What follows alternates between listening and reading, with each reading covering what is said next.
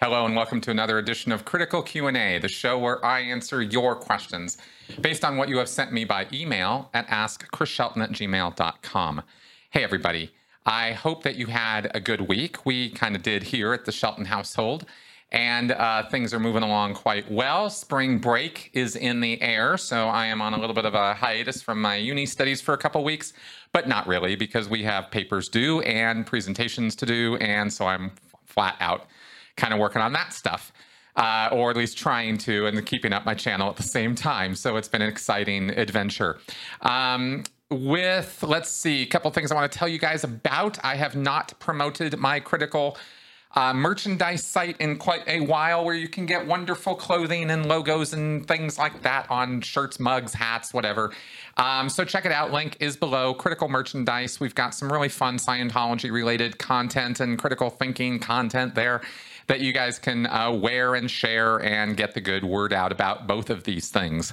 So please do check that out. And it also is a great way of supporting this channel. It was I, I did that specifically so you guys could have a way of supporting the channel and getting something fun and uh, goofy and, and interesting and even in some ways educational for yourselves. All right, so you guys can check that out. Um, this week podcast I want to push a little bit because I thought it was pretty good. It was an interview that I did a couple weeks ago. I a little bit of a chatty Cathy in it, but it is um, about indoctrination and radicalization. And I got a chance to talk about those subjects and the spectrum of influence and how indoctrination works and how radicalization works in social groups and cults and Scientology and things like that. So I hope you guys will give that a listen. It was actually someone else, Penny, interviewing me for a private con- convention, uh, PaganaCon 2021. And um, and so, but I got her agreement beforehand that you know if it if it looked pretty good, then I would post it on my podcast as well, and it looked pretty good, so I did that. so anyway, I hope you guys will check that out. So let's get on with your questions now. We've got some pretty interesting ones this week. Michael Blau. An interesting subject just occurred to me auditor worksheets. This was one of the most challenging areas for me as a student auditor, making an accurate record of what occurred during an auditing session. Hubbard said not to practice stenographic auditing, to take down every word the PC says. He wanted his auditors to limit the contents of worksheets to essential information. But to be accurate, I found it difficult to avoid writing down virtually everything my PC said in response to the auditing questions. With modern education apparently abandoning instruction in the cursive form of handwriting, what do you see as the future of auditor training? Will Scientology become obligated to teach cursive to all auditors? Will a form of rapid printing become a new skill and requirement for auditors? Might electronic worksheet creation finally become a tool invented to support auditing, a tool arguably more useful than the e meter itself? Michael, thank you very much for this question. It brings to mind so many memories and things from my Scientology time that I thought we might comment on here. And I did shorten down your question. You had mentioned a couple other things, which I'll try to go over here in answering your question for the general audience. Um, first off, uh, this is the subject of what the auditors in a Scientology counseling auditing session we know they write stuff down. We talk about it all the time. They have folders and, and papers and lots of files on all Scientologists. They keep copies of letters they send you. They keep copies of all the invoices from your services. They keep copies of your success stories. But they also keep worksheets of every single auditing session, almost every single, and 99.9% of all auditing sessions that are delivered have worksheets of some kind being kept because it's the record that the session happened. And so let's talk about these. I thought it would be fun. And Michael, your question is perfectly timed to talk about this in some detail.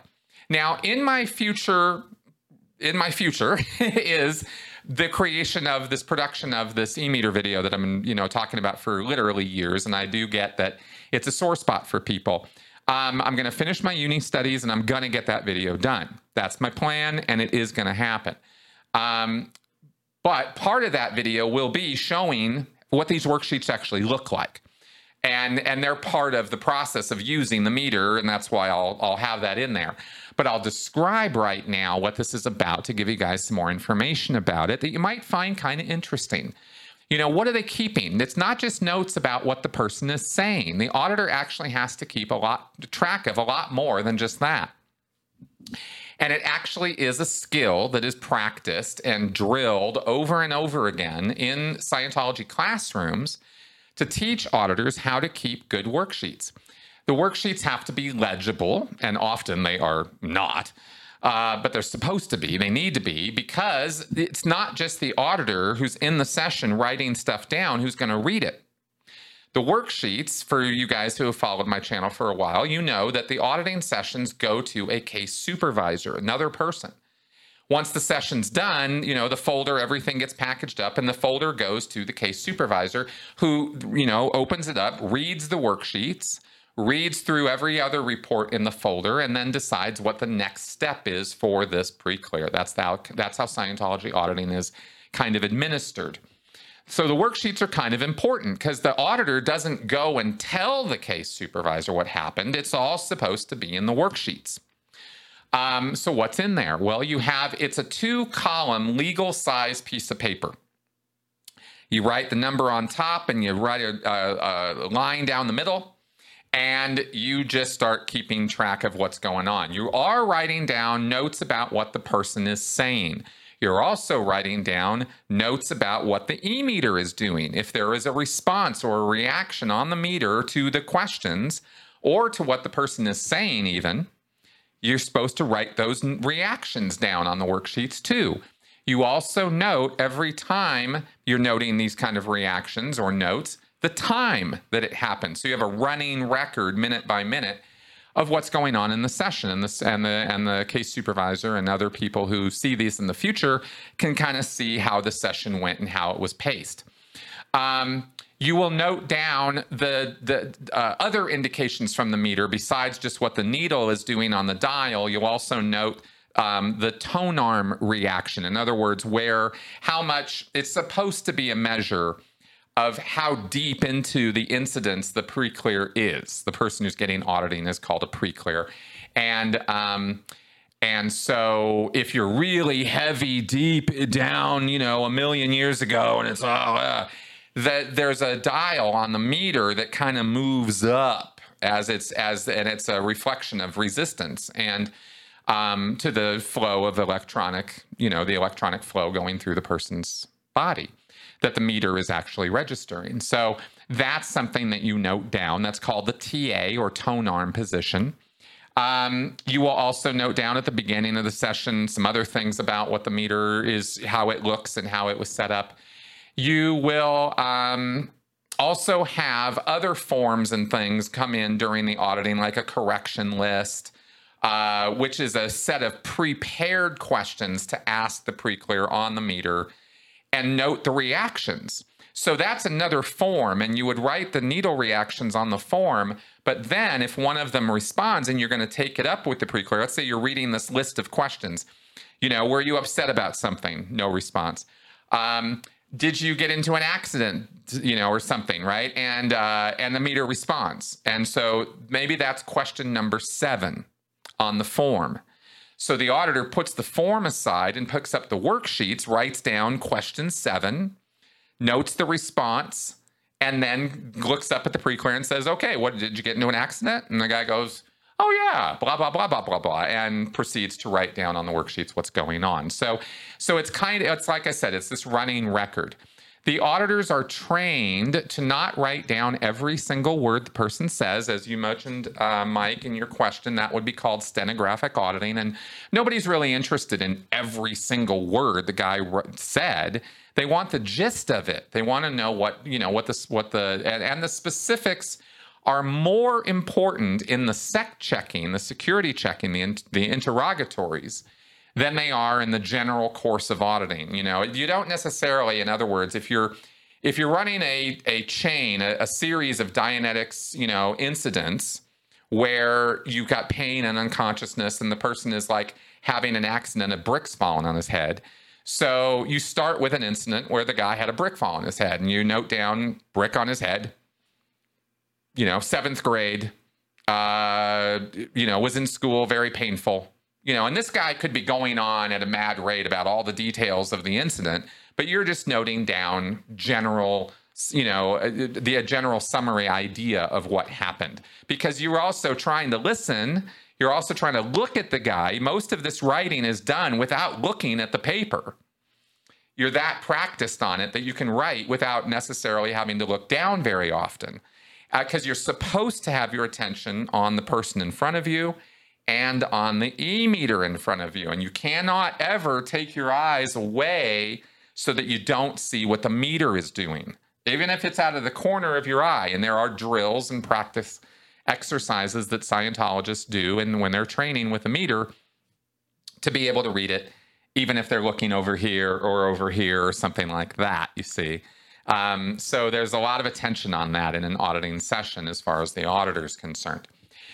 Um, and then uh, let's see, you mentioned the curse of handwriting. So Hubbard was uh, Hubbard said in one of the bulletins about keeping notes for a session that um, he said that I think he got a little fed up with people telling him how hard it was to write down the worksheets, and he was like, "Hey, look, guys."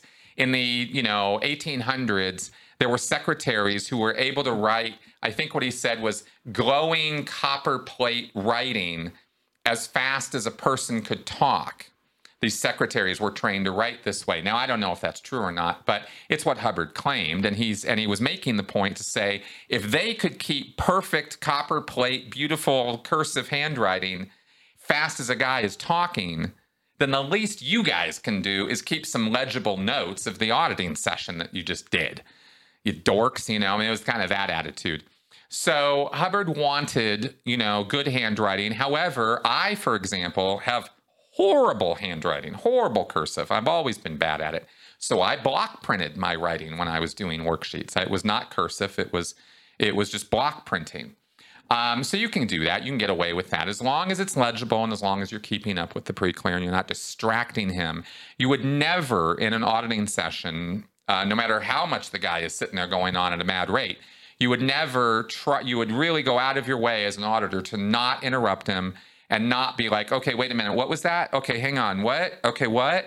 You, you, that would be really, really, really bad. Auditors would get chastised and corrected for that. You don't distract the pre-clear that way in a session. Okay, so you got to have all your attention on the auditing commands because those are the ones that are brainwashing you, right? So you don't want to be distracted by the auditor. um, but what this also reminded me of, and Michael, which I thought you might find amusing, was I used to openly talk about how there should be a voice to electronic, digital way to record um, worksheets because we are now in the era, and I was talking about this like in the early. Um, I think I was talking about this as early as the as the 1990s. I mean, it was like there because there was a there was Dragon Speaking. It was a voice dictation software that had just come out, and I was like, well, damn, if we can do this, then what if we did this in an auditing session? And and what if the auditing what if there was a device that would record what was being said? and transcribing it in the session so that the auditor didn't have to worry about that part of the worksheets and they could just keep notes, you know, for themselves of what was going on. This, of course, is counter to what Hubbard said as far as how auditing should be done, because Hubbard came up in a time when those kind of things didn't exist and wouldn't exist. They, they, there wouldn't even be the, necessarily the concept of it. So Scientologists have not turned over or changed over to a voice to text or you know, voice to digital recording medium to use for the auditing sessions, even though it would be more accurate and it would be more, or at least it could be, especially as voice technology has really, really improved over the decades. I mean, it's impressive how good um, you know the the technology is now. It still makes some pretty big blunders sometimes, but you can teach it too. Once you get the software and a package and a a little AI a- aspect of it, then you can teach the software how to recognize your voice and kind of um, you know get better tuned into how you talk. So you could get some pretty interesting, um, you know, pretty accurate rather uh, worksheets just from the digital recording. Well, they don't do that, but they do audio record many, many, many of the auditing sessions, or they will video record with audio the auditing sessions now. But they don't do that to record the content of the session for posterity so that they keep it in the folder. They videotape or uh, record onto CDs or DVDs now in order to um, review and inspect the auditing, or, of course, for sensitive matters, security checking, you know, blackmail sort of thing. They will record celebrities, like every celebrity session, I believe, is recorded as a matter of policy. I believe there are probably certain VIPs who get auditing. Uh, rich people, let's say the whales, for example, when they go to flag, I'm pretty sure their auditing would be recorded on video as a matter of course. But I can't be 100% sure about that. Um, they have that look-in system that they use to do the, the recording where you get a split screen of what's on the e-meter and what the session looks like kind of from the side or from the back. So they're they're pretty they they've gotten a little sophisticated with this in terms of what they what they want to do and can do without violating what Hubbard said to do. But Hubbard was very clear that auditors are to keep worksheets and those worksheets are to go in the folders and the folders are what go back and forth to the case supervisor. So that system's going to stay in place until David Miscavige basically balls up to change it. And then when he does, he'll come up with whatever excuse he wants to to change it.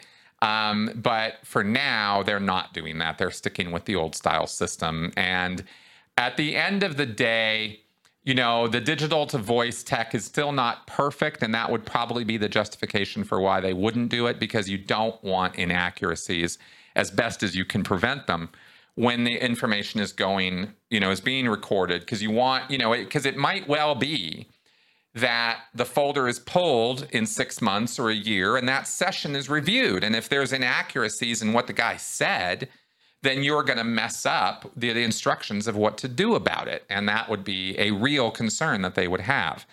Um, that's not a fake concern. They would really be worried about that. So that's probably why they, even to this day, one of the reasons why they haven't implemented that would be that practical reason too. So anyway, I thought you guys might find that kind of interesting, and uh, there you go. NEM 08. Let's say two people have the same engram, the same incident involving pain and unconsciousness. This means both guys have the same reactive recordings in that period of time of unconsciousness, including the spoken words from a third person. So, according to Dianetics, if they were both to run, quote unquote, that same incident in auditing, they should have the same recall of the surroundings, including the spoken words that have been said during their time of unconsciousness. Is there any such evidence you know of? Any such case where they actually say the same spoken words from the engram? Or is there any evidence that proves that this is not the case and engrams don't exist? You will find or can find claims within the world of Scientology of people saying that they ran the same incidents, right, um, and came up with the same recalls. But that's a matter really of remembering the hits and forgetting the misses because um, no two people in the world recall two the, the same incident the same way. just doesn't really happen that way. Our memories uh, don't don't work like that. And um, anyway, there's a, there's the, the, you're you're asking basically about memory here. So let me give you two answers the Scientology answer and then the non Scientology answer. The Scientology answer is that yes, this is completely possible because the full recall, the full memory of everything that happened is recorded perfectly in your mind. And it's really just a matter of us working it out and developing it. And remember, I think I answered a question a couple weeks ago about this, about how they develop memories in Scientology. And it's a lot in auditing. It can be a lot like developing a Polaroid picture. You work it over and work it over and work it over, and you get the memory back. And um, by attacking it basically through different perceptions. If you can't see, well, what do you smell? If you can't smell anything, well, what do you hear? You can't hear anything, well, what are you what are you aware of at all? Is there any sense of anything? You know, and you kind of try to develop it. Um, and the claim from Hubbard is that we've all got a perfect 360 degree 3D recall memory storage pictures of everything that's ever happened to us. Uh, this doesn't happen to be true, but it's what Hubbard claims. So, were that true, then theoretically your scenario would be easy to replicate because you would just have to work over the incidents in a Dianetic auditing session to the point that people, you know, that both people fully remembered everything that happened. And of course, if that is true, then they would both remember the same things happening with the same words. Easy peasy lemon squeezy, right? But then you find in the real world this breaks down uh, almost 100% of the time. Why? Well, because people don't remember that way. There is no mechanism in the brain for people to remember every single thing that ever happened to them. It is uh, severe outliers, very, very rare people who can actually remember everything accurately that ever happened to them. It's it's actually more of a uh, it's such an outlier. It's it's almost like an X Men kind of thing. Like it just doesn't it just doesn't happen that often. And people who can do that, you know, often have memory tricks or memory uh, methods that they're using. There's a memory palace, or you know, there's different ways to describe it. Um, and it's quite interesting. It's a very, very interesting thing, and I've I've gone down the you know looking into that. Um, but it's not how your average person uses their memory or or even you know stores things in their brain in terms of memory. Uh, so that being the case, the real answer to the question is no, that's not going to work out at all um, because people remember things differently, even the exact same thing. And if you want proof of this, go down to the police station and talk to some cops about you know multiple reports of the same accident you'll get different colors of car hitting different colors of car. You'll have people who, I mean, you, you know, you, you, we see this over and over again that people's perceptions are fooled and their memory is even worse because then they're having to recall the perception and the perception might not have been accurately recorded. I mean, there's so many ways that this can mess up and that you don't get a word for word dictated memory of what actually occurred. Um, it's just it just has to do with neuroscience and how our memories work. I don't really want to go into more detail about it than that. Um, I have done podcasts on this with a neuroscientist, so you can look those up. Um, those were, I think, this year we did that work. So, or not, sorry, not this year, last year. So, um, anyway, so check those out because there's uh, there's some good stuff there with that with that neuroscientist I talked to. Um, yeah, I don't know of any cases. And in fact, I believe in the early days of Dianetics, Hubbard was making claims that they had tested this and found it to be the case that they would get the same data from two different people. But I think the reality is that that never actually happened. Hubbard just lied about that because they couldn't get accurate, you know, recall from two different people. In fact, the very first clear, Sonia Bianca, I think her name was, couldn't even recall the color of Hubbard's tie when she turned around. I mean, you talk about memory problems. She didn't have any kind of eidetic memory going on. So, um, but yet Hubbard had claimed that eidetic memory was a, was a phenomena of clear, and that Sonia here was the very first clear. So here we go, right? And um, and that didn't work out at all. So anyway, not sorry, not the very first clear. I don't think he said that, but she was a clear, and she was supposed to be this, you know, do this demonstration. And this was in, I think, June or July of uh, maybe August 1950. So early on, Hubbard was was trying to prove that you know Dianetics actually works, but every single time they tried it, it didn't really work out at all. And and in fact, you know, it was rather humiliating. So that's what I can speak to on that point. Uh, let me know if you have any other questions about that. Silo Simon. I am kind of nerdy about video games. I was curious about whether or not playing video games or playing specific types of video games is something that Scientologists look down upon. Do they consider it largely to be a waste of time? From what I gather, it seems like watching movies or television in your free time, if you ever have any, is not a big deal. I'm curious about video games considering they became popularized much later in time.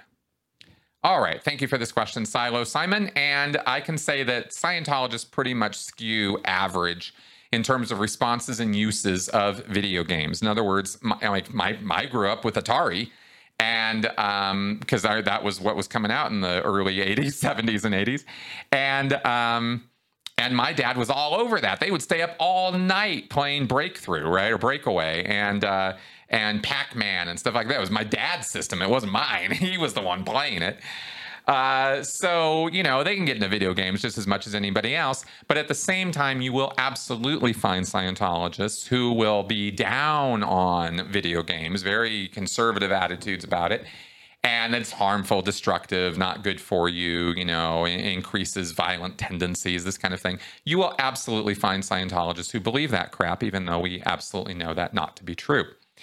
Um, and I wanted to comment on this because it really goes along the same lines as how Scientologists think about Dungeons and Dragons or fantasy or role playing games or anything where your mind is being, you know, kind of creating and visualizing and really getting into kind of a different reality, right? And now with virtual reality, that actually is the case with video games is they are fully immersive. Um, and that is a concern for Scientologists because of a factor they think of, which is called restimulation. And this is where, you know, all this stored pain and trauma and crap you've been carrying around with you over all these millions of years. Well, a video game or a fantasy role playing game can approximate the conditions of that past trauma or stress. In other words, it can remind you of it. And what that word is in Scientology is it will restimulate it. It brings it back into play. I'm talking about this old trauma, this old stress, this old pain you're carrying around with you. And then it keys in, is the word. They, they keys in on you and it restimulates. And so then, through artificial means, through a video game, through a role playing game, you have re-stimulated actual charge mental energy that is going to harm you that's going to be destructive to you that's not going to help you out in your life it's going to hurt you.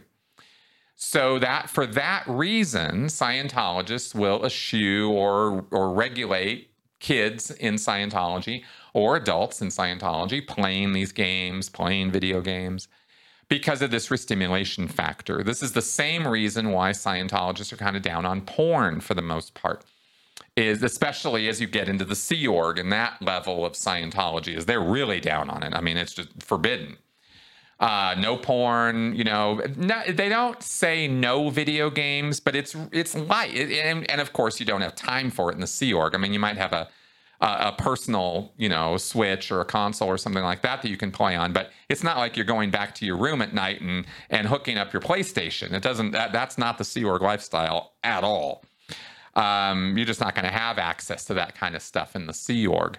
Staff, public, they you know they get they can go down to Best Buy and buy a PlayStation and, and play it at home when they're off from their org time or you know not doing classes and stuff, and nobody's really going to have a whole lot to say about it unless there's some kind of negative consequence from that whole restimulation factor, in which case they'll have all kinds of things to say about it. So so it's a little, you know, it's a little complicated. It's a little uh, nuanced, but that's that's kind of how that works in that in that world.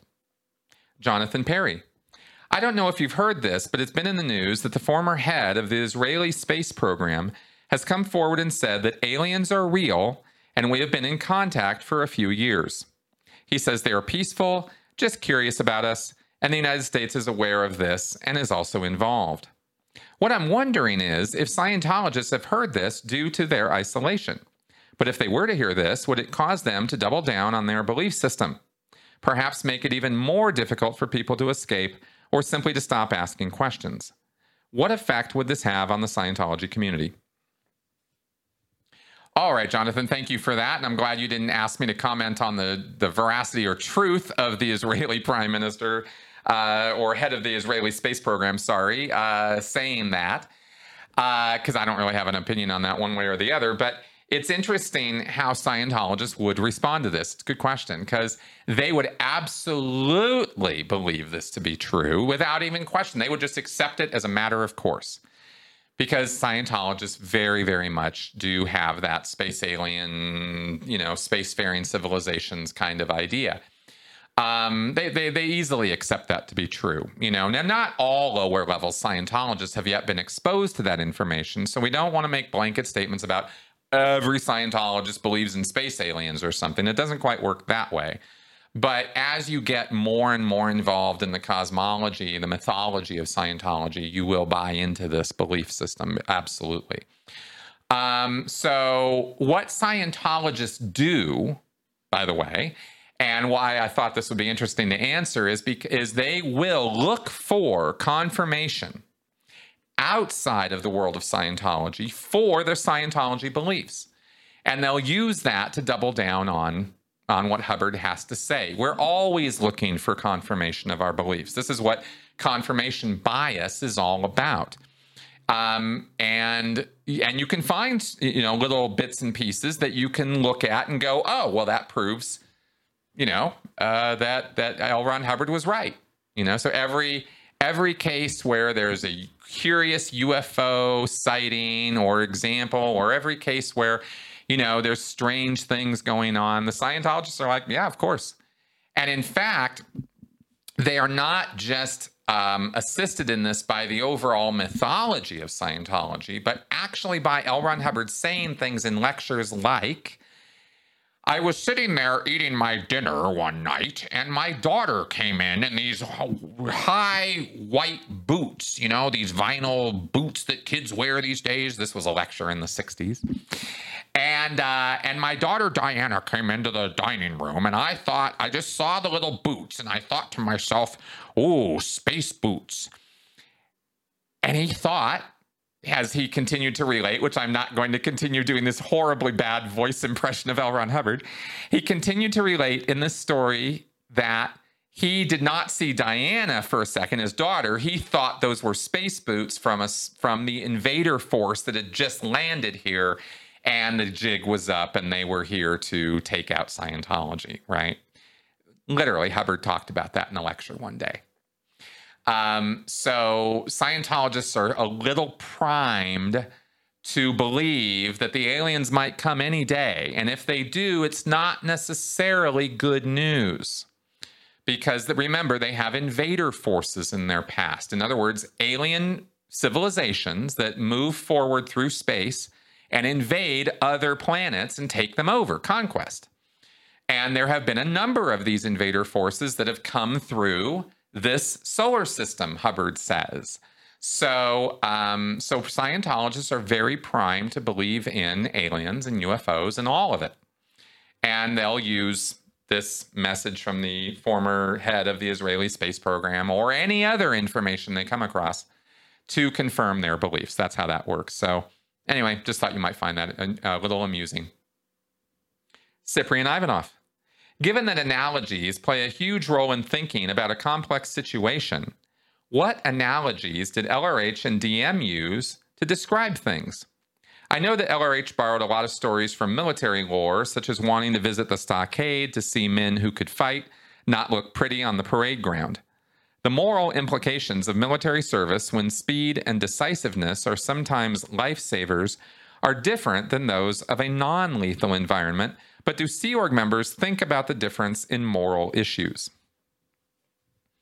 Okay, Cyprian, thank you for this question. And no, Sea Org members do not really make wide, broad, nuanced d- distinctions when it comes to moral issues. It's Hubbard's way or the highway, and that's pretty much how the Sea Org thinks about things. It's a very march in lockstep.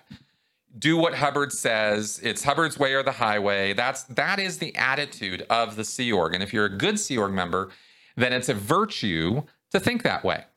It's a it's it's virtuous. It's it's a it's a good thing that you are marching in lockstep. It's a bad thing. It's immoral. It's out ethics for you to disagree with the group, to disagree with L. Ron Hubbard, to disagree with what's going on. Um, so yeah, so they don't really think about things at that level. They're not deep thinkers because they are indoctrinated out of being deep thinkers. You don't want deep thinking going on in a group like the Sea Org. You want compliance, you want conformity. Okay. Um, as far as analogies go, though, I uh, Hubbard did often, often use military analogies in his lectures. He also talked often about his time as a writer, pulp fiction writer, um, even as a writer, as an educator, because he would sometimes go and do lectures and talks about writing, and he talked about that. Um, so he would use analogies out of his wartime. He would use analogies out of his writing career mostly, and from his flying time. He would use analogies with flying um, because he really prided himself on his barnstorming years.